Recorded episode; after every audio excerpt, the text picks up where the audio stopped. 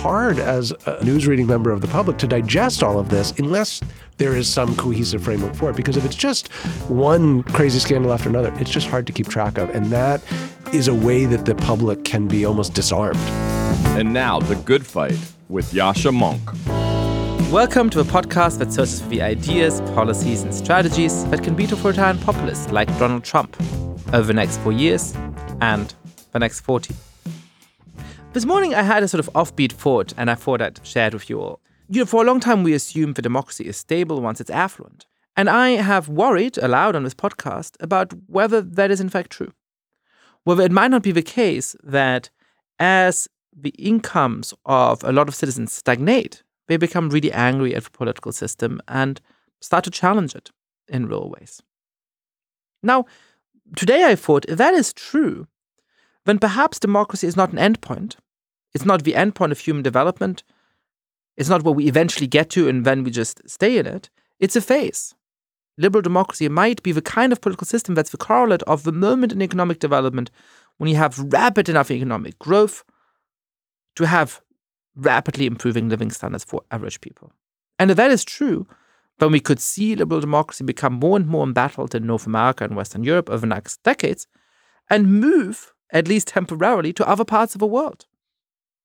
Perhaps 35 years from now, liberal democracy will be on the decline in North America and Western Europe, but will actually be on the rise in societies that are more optimistic, but have improved those kinds of changes in living standards in big parts of Asia, in parts of Africa, perhaps in parts of Latin America.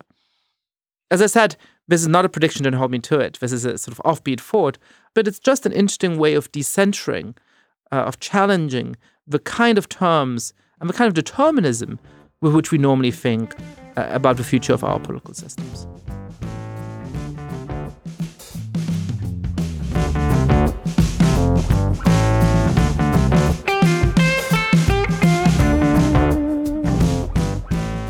I'm thrilled to be joined in the studio today by Ian Bassin. Ian is a lawyer who's had a lot of high profile, lawyerly political positions. He was the Associate White House Counsel to President Barack Obama, responsible really for making sure that all of the political appointees stuck within the ethics guidelines and didn't abuse the power in any kind of way, a job that he took really seriously and that informed our conversation when we sat down together today. But he's also since gone on to found really one of the most admirable and important organizations thinking and acting on opposing authoritarian tendencies of the Trump administration. It's called United to Protect Democracy. I've been advising them a little bit informally from the start, and Ian and I have had many conversations about what you can actually do. And so that informs our conversation as well. I think, you know, I, I try to be practical on this podcast. Uh, I sometimes fail. I think this conversation is going to lead you with, with, lots of ideas about what we collectively and you personally can actually do to beat authoritarian populists like Donald Trump. So I hope you'll enjoy our conversation. Ian, it's a pleasure to have you in the studio here today. Yeah, it's so nice to be here, Yasha. Listen, so before we jump into what's been going on with Donald Trump and the broader populist threat and what to do about all of those, I mean, you have experience working in the government trying to make sure that nobody in the administration does all the kinds of things we're now seeing, right? Trying to make sure that people actually play by the rules, that justice isn't just done, but seen to be done, that people don't end up in any ethical muddles. What was that job and what does that actually entail? What kind of compliance procedures do you have to have to make sure that you end up with a really clean administration? You know, when we came into the White House in 2009, one of the mandates that President Obama gave to the lawyers in the White House counsel's office, but really to the, the whole staff, was that before we could even start doing the substantive work that many people came into the administration to do, whether that be around the environment or healthcare or financial policy, we had to restore the public's trust and faith that government was working in their interests and that that really was sort of the primary foundation before you could actually go out there and do the substantive policy mm. work. So I came into the White House on day one after the inauguration with three binders in my office that had in them memos that White House counsels had issued to White House staff going back to the Eisenhower administration. Wow. Yeah. And when you go through those, what you realize as a lawyer in the White House is that so many of the rules that govern the behavior of executive officials are not legally binding. Hmm. They're customary, they're normative. Yep. We would typically be asked questions about is it okay for me to do this or can I do that? And well, what's a good example of that? So one of the examples that that we at Protect Democracy actually it was the first thing we did when we formed the organization Protect Democracy are the rules governing contacts between the White House and the Department of Justice. Hmm. Uh, right in our that didn't end up being relevant to Donald Trump's presidency so far at all. It's amazing. We we put out that memo on the history of those rules in early March uh, before anything had happened yeah, about uh, Jim Comey or otherwise, and you know it turned out that they've become kind of the document that reporters go back to over and over again and say what have these rules been and, and just how badly are they being broken right now? So, for example, what is sort of in the realm of something that, you know, in the heat of a moment might seem perfectly fine to somebody working in the White House, and you had to sort of say, well, no, actually, here's a president, here's why it's important not to break that. You might not have any bad intentions, but this is the kind of bad thing that could happen if you're not aware of them. Yeah. So, I mean, if you imagine White House staff are meeting with members of the public all the time, right? Part of the Constitution, petition your government for redress of grievances. So, a company would come in and meet with officials in the White House uh, and say, look, we have concerns about X, Y, and Z. And also, we've applied for a waiver from the Environmental Protection Agency in order to build this factory next to this waterway. And we're still waiting on that waiver. Mm-hmm. Can you help us get it through? Right? Right, right? And the instinct of a good public servant is to say, well, you're my constituent. Let me see what I can do. Let me call the EPA. Right. Now, we had very strict rules saying, no, no, no, no, no, don't do that. For this reason, there are a lot of things the federal government does in terms of administering federal law that are, are supposed to be run through an independent process where facts are applied to law and even handed decisions are made, not based on someone's political connections, partisan loyalty. And so we intercepted, we made sure that White House staff knew you cannot call the EPA and ask about that. You come to the counsel's office, um, and we will help guide a process that makes sure the EPA does not feel that the White House is pressuring them to make a certain decision on a certain application. Now, that requires real attention to how an action might be misread, what the downstream consequences might be, how somebody might be playing you. Do you have the impression of what's going on in the White House at the moment? I mean, this is the really scary thing. I mean, in the days after the election, having done this work for many years, um, where you were sort of enforcing these norms, the fear dawned on both me and others who'd served. What happens if you get an administration that doesn't care? About following the norms and precedents that have made us the world's longest living healthy democracy.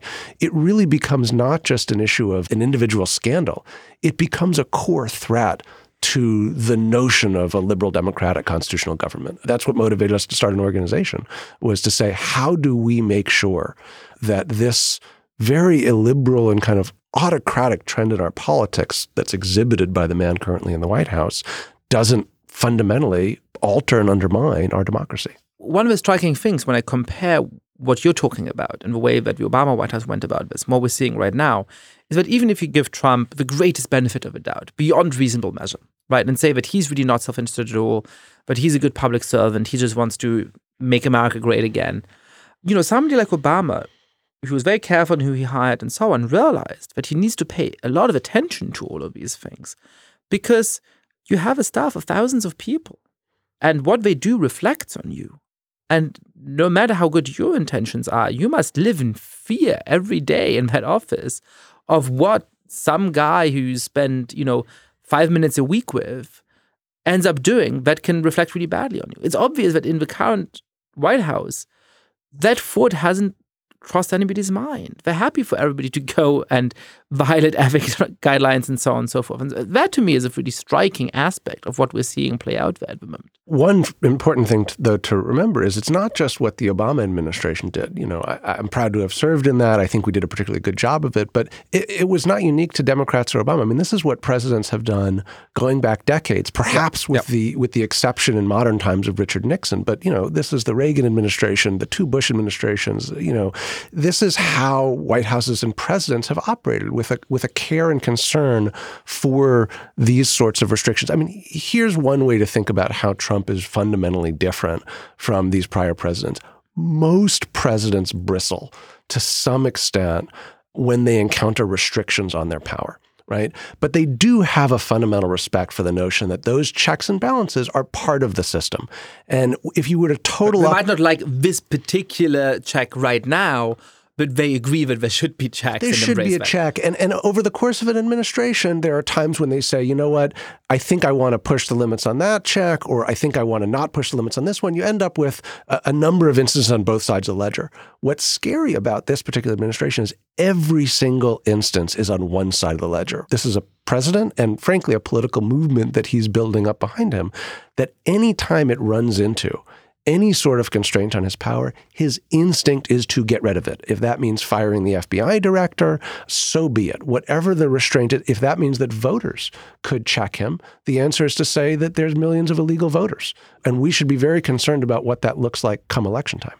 Yeah, by the way, I have been seriously worried about that over the last weeks. You know, because I had this conversation about 2016 and what he would have likely done if he had lost. And I think best case scenario, he would have essentially said, well, I don't really accept the outcome of the election and sort of riled people up a little bit against the system that would have slowly died down. But that looks very different if you're in office. And I think if it's a landslide against him, then, you know, perhaps there's not much he can do. But if it's a really narrow vote that comes down to the count in a couple of states, I wonder what that's going to look like in 2020. Yeah, I mean, to some extent, we're in such uncharted territory for the United States, but it's not uncharted territory internationally, right? We should disclose to listeners that we've come to you and asked for some expertise on kind of how this looks overseas, because we have seen in the 21st century this new form of autocrat. People think back to the 20th century autocrats, right? And those were people, fascist, totalitarian governments in early 20th century Germany. Those were non democracies, right? Those were people who basically destroyed democracies to the point they just became dictatorships. In the 21st century, it's something that looks very different, right? It's these autocrats in places like Poland and Hungary, Thailand, Venezuela, Russia, where the autocrat tries to maintain at least the appearance and semblance of democracy on the outside, multiple political parties, regular elections, there's media outlets that are not owned by the state, but they pull at the threads of the fabric of the democracy in such a way that at the end of the day, they rendered a democracy in name only. And so, two things that are benefiting us. One is we have the roadmap of how these autocrats have done it in other countries. So, we can look to what we should expect.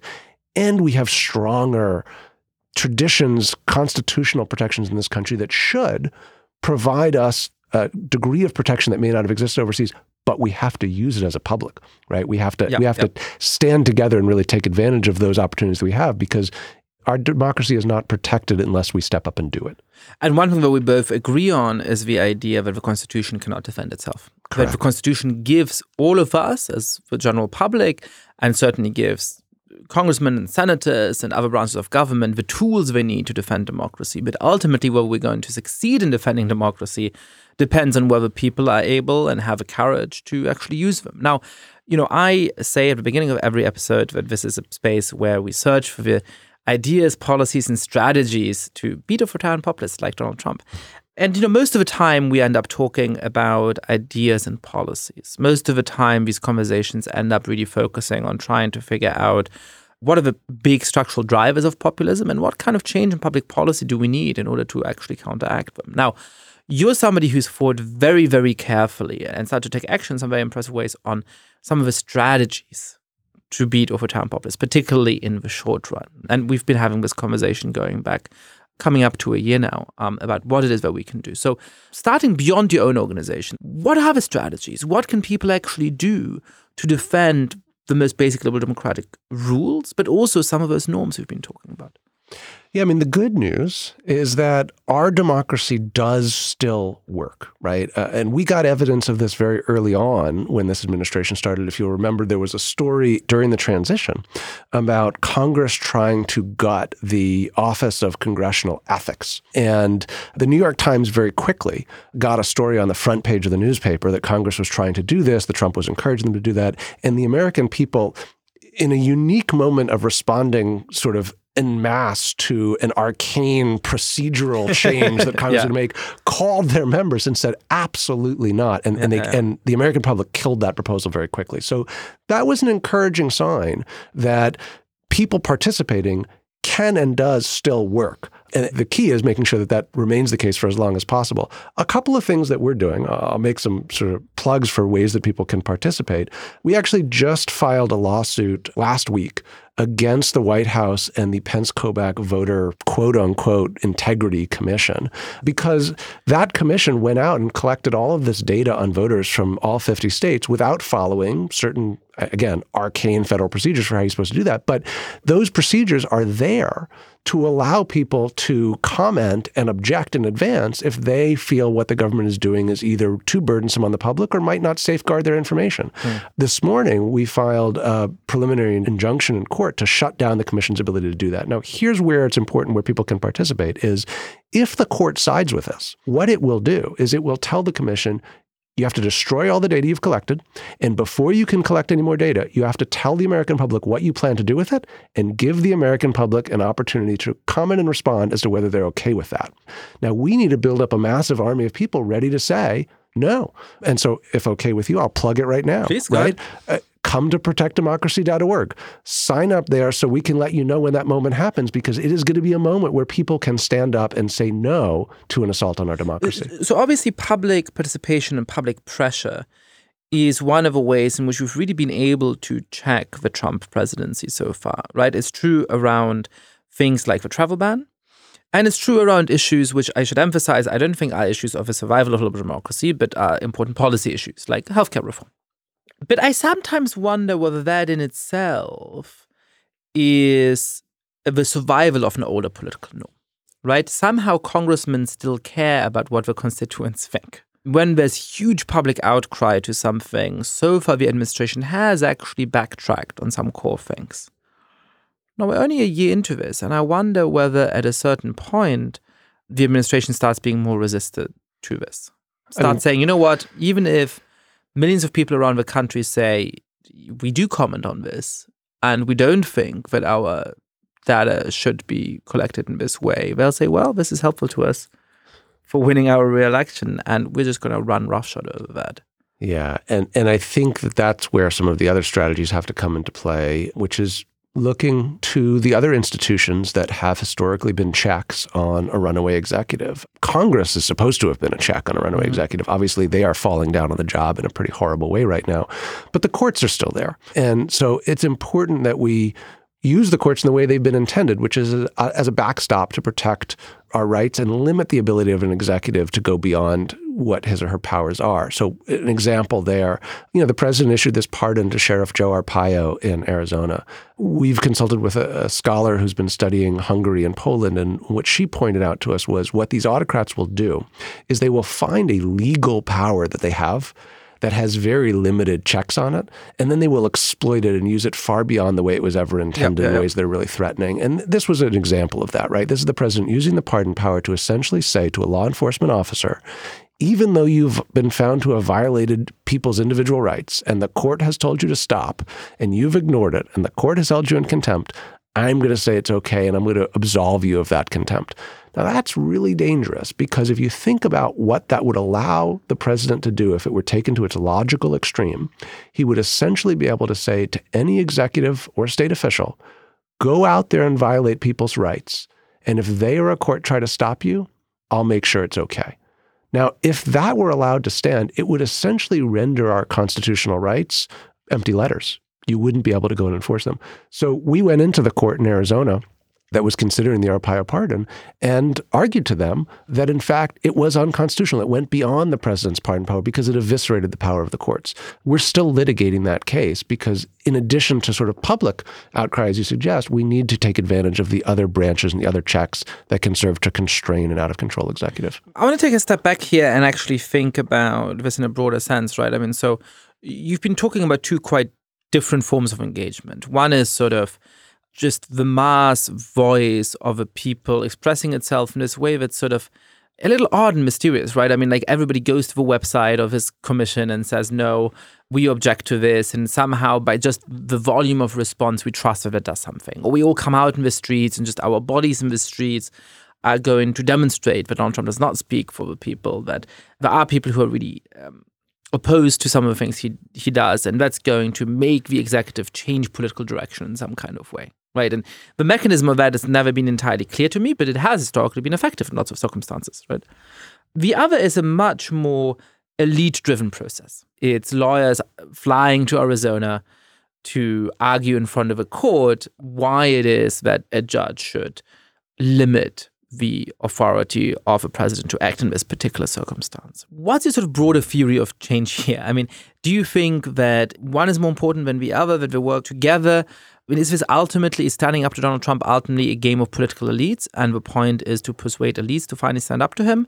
Or is it really a question of mass opposition and, and, and mass protests and so on? It's really both and, right? And you think back to the great moments of American values succeeding against opposition and all odds. And it was a combination of these two things. And think back to Brown versus Board of Education, right? This is a 50 to 60 year struggle from when the Supreme Court, uh, you know, upholds separate but equal to when the Supreme Court ultimately changes course and strikes it down. And it was Thurgood Marshall and Charles Hamilton Houston laying out a litigation strategy through the courts that was going to take many, many years to take effect. And at the same time, there being a movement on the ground that helped to shift American public perception and help really frame the context in which the court heard that case. There's a term talking really wonky in sort of the constitutional sense called popular constitutionalism, which is this idea that the Constitution doesn't exist in a vacuum, right? It exists as part of a vibrant democratic society. And obviously, the way the Constitution has stayed vibrant over many centuries is that presidents elected by the public appoint Supreme Court justices. Those justices are screened and confirmed by the Senate, also elected by the public. That means that there's a way, attenuated, but a way for public sentiment to influence who's on our courts and sort of what the Constitution ultimately says. And so, in this moment of constitutional challenge and crisis, it really does does require both the strategy of litigation, legal strategy, mm. lawyers going into court, the public participating with those people, stepping up and doing things, and even what we saw the spontaneous outbursts of people running to Dulles and JFK right. to essentially, you know, sort of express their opposition to some steps that are being taken by the government it's unfortunate right now that actually the example that almost jumps to mind most immediately in terms of how the public can restrain an autocrat doesn't come from America, it comes from Poland. Earlier this year, the Polish governing party uh, tried to take greater control over the independent judiciary. And the Polish public marched in the street en masse. And that marching created the the necessary momentum to pause the executive from seizing that court power. Um, and, and that's a good example, right, of a mix between popular protest and elite players. I mean, actually, the way specifically in which it stopped part of a reform, and it looks unfortunately like the government is reintroducing parts of it and so on, but did sort of at least hold Poland's descent into an electoral dictatorship for a little while. So Poland has a parliamentary system in which, you know, the most important decisions are taken by parliament which is dominated by the populists, but they have to be signed off by a president who has largely ceremonial powers. But he does have to sign laws in order for them to go into effect. So it's a kind of last check. It gives him a veto power, which traditionally is very rarely exercised, but that does survive and gives him some amount of influence in moments of crisis. And even though that president has been aligned with the populists for the past years, was elected on the populist wave a couple of years ago, when he saw that mass protest, he decided not to sign the most extreme form of a judiciary bill. And so I agree with you that it has to be a mixture between popular pressure and elite actors. And the Polish case is a great example. It's all of those people coming out in the streets showing the outrage that moved the president to say, well, you know what, I'm not going to sign this bill. But of course, that also makes it more difficult to know what that last saving grace might be in a country in which the presidency is already occupied by a populist one of the things that's been haunting me about the legal strategies, which seem to me to have been, you know, alongside just sort of sheer investigative journalism, one of the real bright spots of this past year, one of the ways in which we've been very effective at fighting back against Trump. What if he starts to ignore the courts? And what happens at the point at which he says, you know what? Um, this court is telling me that I can't ban people from entering the country of a certain description. I'm going to just keep publishing executive orders that say that I can, and I'm going to ask the people at Dulles and at JFK to obey me. And if a court decides to hold them in contempt, I'm going to pardon them. If a court decides to hold me in contempt, I'm going to pardon myself. What happens then? Yeah, and it's a real concern and threat because if we learn from the models overseas, we're already seeing from the president the early stages that would lead to something like that. We are working on exactly this question. We view the question in two parts. One is how do you prevent that moment from ever coming to pass? Like let's you know take our Sounds medicine like the preferred option. the preferred option, right? But then, of course, what is the response if it were to happen? But in doing that, what we're trying to do is actually look at the models from overseas when uh, executives have tried to undermine courts. And you look at places like Argentina, where the executive there would say disparaging things about the judiciary in order to lead the public to distrust the judiciary so that then when the president tries to strip the judiciary of jurisdiction or do other things to undermine it, they do so with the backing of public support. Yeah, yeah. Um, that you know is eerily reminiscent of what we are seeing here with the president making statements that well i'm trying to protect the country and if these you know people in black robes don't want to allow me to do that then the blood's going to be on their hands right that's laying the groundwork for being able to say Yep. i'm going to ignore the courts and, and have his sort of andrew jackson moment so i think the first thing that we need And, and that, by the way, I mean, just to go on another of my little excursions I love to have on this podcast. So this makes me wonder about something that I've been trying to struggle with for the last month. So when you came into the studio a little while ago, Ian, you mentioned that today, as we're recording this, Trump has just tweeted that perhaps we should just revoke the broadcasting license of NBC. You know, I have two responses to this. The first is that my alarm bells just go off, you know, deafeningly, right? I mean, this is the definition of what authoritarian populists have done in various countries to attack the media, attack the media, attack the media, to prepare the ground to eventually close them down, to attack, as you were saying, the courts. In Argentina, was done. Berlusconi did that in Italy all of the time. The judges are partisan, they're lazy. You know, we need to just reform all of it, abolish all of it, in order to then make sure that he can't be charged for corruption and so on, right? But at the same time, I look at these tweets and I'm just like, you know, we should we should just forget about these tweets. Right? I mean, he tweets all of the time, and so far he hasn't actually acted on most of the tweets. And you know, perhaps we should just focus on what he actually does rather than what he says. Perhaps for distractions, perhaps for even strategic distractions.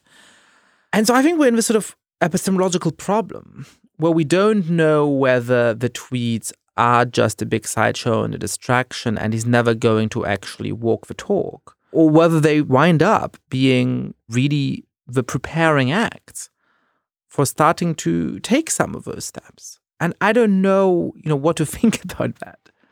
Yeah, I mean, look, so far, if we were to use existing data points as a reference, he has tended to follow through on the things that he has said that he is going to do, even the ones that seem so outlandish that most of the sort of chattering class had said, oh, well, he's not really serious about that. Think about the wall during the campaign. Think about the Muslim ban. I mean, when he proposed those things during the campaign, most people dismissed them as campaign rhetoric, but not serious proposals. Right. Take him seriously, but not literally. Yeah, take him both literally and seriously because he's pushing all of those things. So I think, you know, certainly from an organization like Protect Democracies, where we form to prevent the worst case scenario, we would love to overestimate the threat. That would be a wonderful outcome. Yeah, what we yeah. are not going to do is underestimate the threat. Well, which, by the way, is a really important point, right? I mean, I think there's two different instincts that I have. One as a political scientist, and one as somebody who cares about the survival of liberal democracy. And one is to be very, very dispassionate and just say, well, what are the different likelihoods and so on.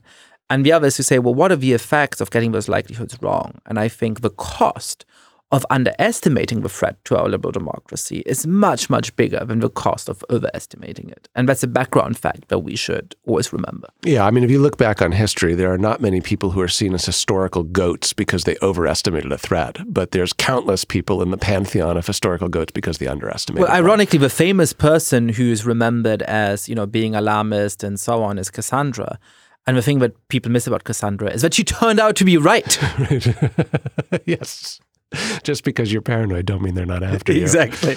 You know, I, I think, look, an informed citizenry is a tyrant's worst enemy. You know, so going back to the question of what can we do to preempt the notion that he might ignore the courts or that he might try to take away a broadcast license, I think it is important for all of us. You know, this is a role for the media, but it's a role for all of us who are listening to this podcast, who are clearly engaged citizens, talking to friends and neighbors, is to really see this for what it is and call it out. And what I mean by that is this you could look at everything that's happened over the last year, and I think this is typically how it's been presented in the news as a set of disparate scandals, right? One day there's people using, you know, charter jets. The next day he's firing an FBI director. The next day he's tweeting about uh, shutting down broadcast licenses. But they're each presented as its own independent thing. And I think there's a danger in allowing that to happen because what will ultimately, I think, protect us is being able to see all of these things as connected in one narrative of this is somebody who is testing the fundamental basis of liberal democracy and doing so from the direction of an autocrat like we have seen overseas. I think that's both important in order to allow us to prevent the blueprint from actually playing out. It's also important because it's hard as a news reading member of the public to digest all of this unless there is some cohesive framework for it. Because if it's just one crazy scandal after another, it's just hard to keep track of. And that is a way that the public can be almost disarmed mm. from hmm. being able to respond, right? It's it's this notion of if you're standing on a bed of nails, you don't notice any one of them, right?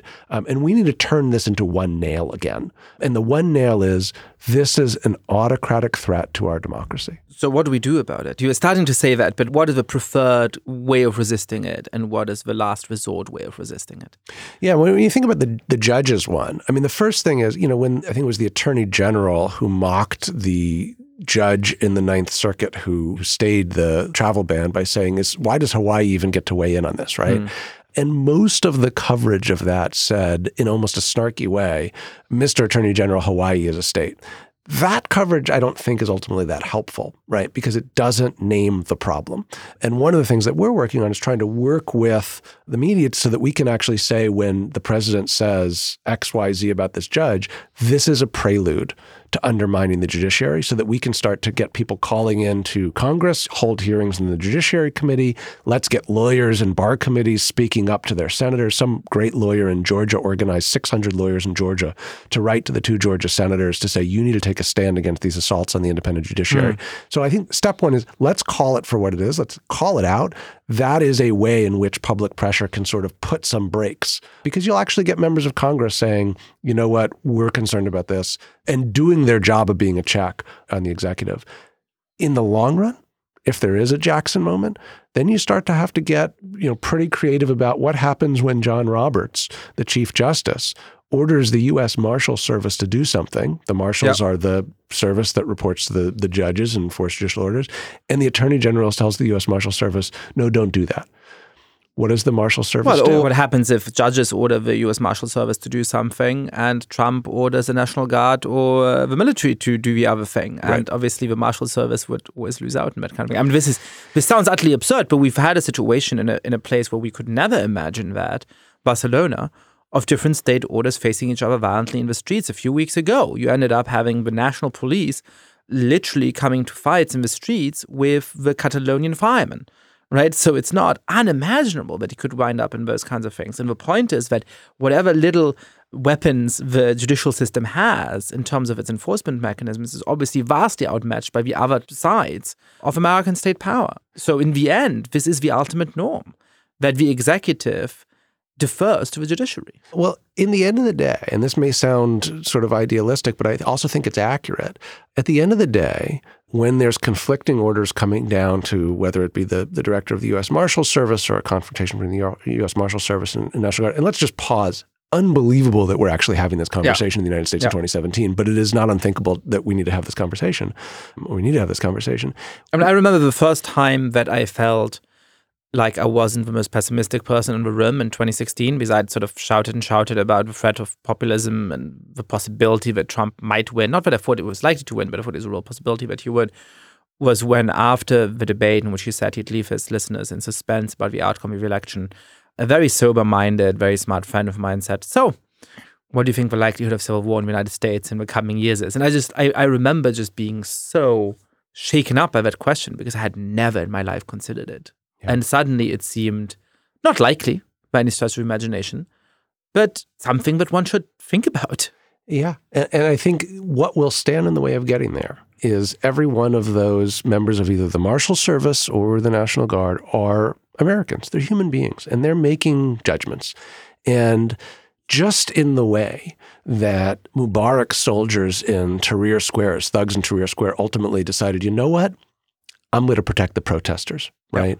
Or yep. the Turkish military, sort of, when the coup was attempted, decided, you know what?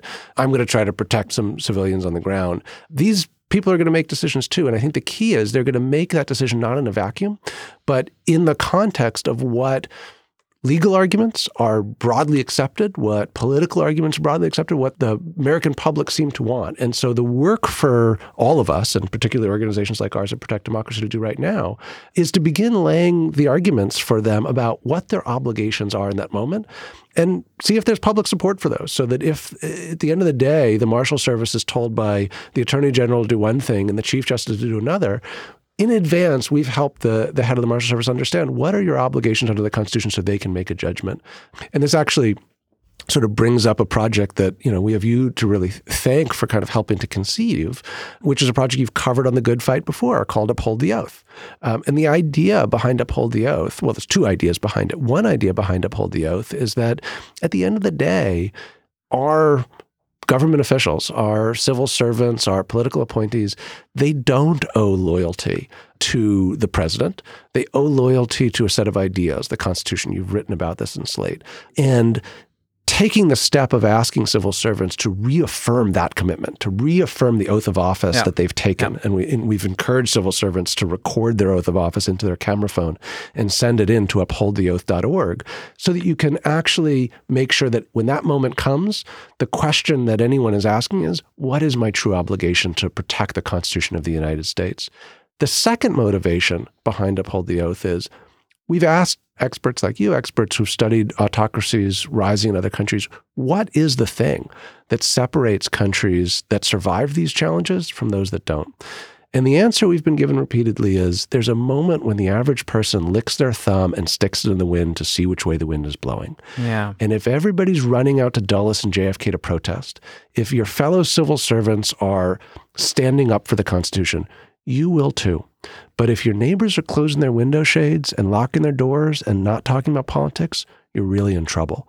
And creating the environment in which we are the former and not the latter is a responsibility on all of us. And this, by the way, is one of the ways in which that linkage between popular protest and mass action on the one side and elite decisions on the other side has become more clear to me just over the course of our conversation. That um, people in moments of decision. And that can be Supreme Court justice, or it can be a member of a marshal service. It can be an immigration officer at IAD. When they make their decisions, they face a collective action problem, right? If they're the only person who sticks up for the Constitution, who sticks up for what's right, they're likely to be punished, to lose their job, possibly to go to jail, depending on how far along the slide towards autocracy you are. Whereas they think that they're going to be part of a big group of people, it's not just them, but it's every other person in the unit of a marshal service. Not just them, but it's all the other immigration officers at IAD who are going to say, well, respectfully, Mr. President, I, I see your order, but actually I have countervailing orders from the court. And my understanding of my constitutional obligations is that I follow what the court tells me. And you have everybody else doing that at the same time. Then you're going to do the right thing. And that's a question of social atmosphere, of public opinion. And there's things we can do to influence those. And I agree. I mean, I've talked it up before in this podcast for good reason. Uphold the Oath is, is both really important in its own right and is a great example of how to create that. It's asking civil servants in a non political way to re record themselves publicly saying, I'm going to stand up for the Constitution. I'm going to do what my oath of office requires me to do. It's not to say I'm against Trump. It's not to say uh, I have this policy or politics or that politics. It's just to say my duty as an American and particularly as a federal bureaucrat a federal employee, civil servant, is to say, my primary obligation is to the Constitution, and I'm going to act on that. And and seeing lots of other people being willing to do that might make a real difference at that stage. So, summarizing sort of this conversation, I don't leave listeners of a good fight with a sense of how to go and fight quite often enough. So, you know, I'm going to plug this so you don't have to. I mean, if you are a civil servant, do go and upload a video of yourself retaking the oath of office to upholdtheoath.org. If you have some money to spare, I know that Christmas and the New Year is coming up, and that's when people traditionally do donations. Do consider donating to United to Protect Democracy. Um, to me, it's really been absolutely one of the most impressive organizations forming over the past year to do the right thing. But what can people do concretely in their lives? If you're listening to this and, and, and you're feeling inspired by this conversation, do you want to say, you know what, okay, I was really engaged in this in January and February, and when life came to me and I got busy and so on, but but actually this is the moment in which I want to recommit some of my time to doing the right thing. What, what do you think we should go out and do today, tomorrow, next week? Look, I think still in this country, democracy works. Letting your member of Congress know how you feel on any of the things that the president is doing will help shift their behavior. And this is particularly important, not just in, in the traditionally blue states, but in the red states. As we learned this past weekend from Bob Corker, and, this is reinforced by conversations that I've had with staff members of Republican senators and, and House members, they know the threat that's posed by this presidency they are constrained in some ways, and this is not an excuse, it's an explanation, from acting because their constituents are saying, no, offer him support. They need to hear from members of the public that we're concerned. When we have a president who's threatening to shut down the broadcast license of one of the major news networks because he doesn't like their coverage, we are facing an existential crisis for American democracy. And if you want to do something today, pick up the phone, call your senator, your member, and say, I think the president is an affront to the Constitution. I want you to stand against it and protect the Constitution. I want Congress to reassert itself. And if you live in a blue state or blue area, call a friend or family member that lives in a red one and urge them to do it. And if you need some help on how to explain some of the concerns, come to protectdemocracy.org. We've got a lot of information there. You can sign up for updates because I really do believe, as much as this is a dangerous moment, I am an optimist. If we stand together, we will survive this moment but we can't do it sitting down. Ian, thank you so much for coming on the podcast. Thanks so much, Yascha.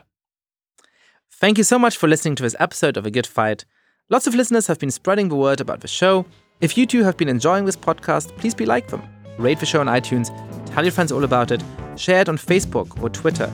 Assemble a squad of cheerleaders, do a flash mob on the New York subway, spelling out the good fight with your one, two, three, four, five, about 12 uh, extras you need for this. And finally, please mail suggestions for great guests or comments about the show to thegoodfight at newamerica.org. Thank you for listening to this podcast from New America. This recording carries a Creative Commons 4.0 international license. Thanks to Silent Partner for their song Chess Pieces. To learn more about New America, please visit newamerica.org.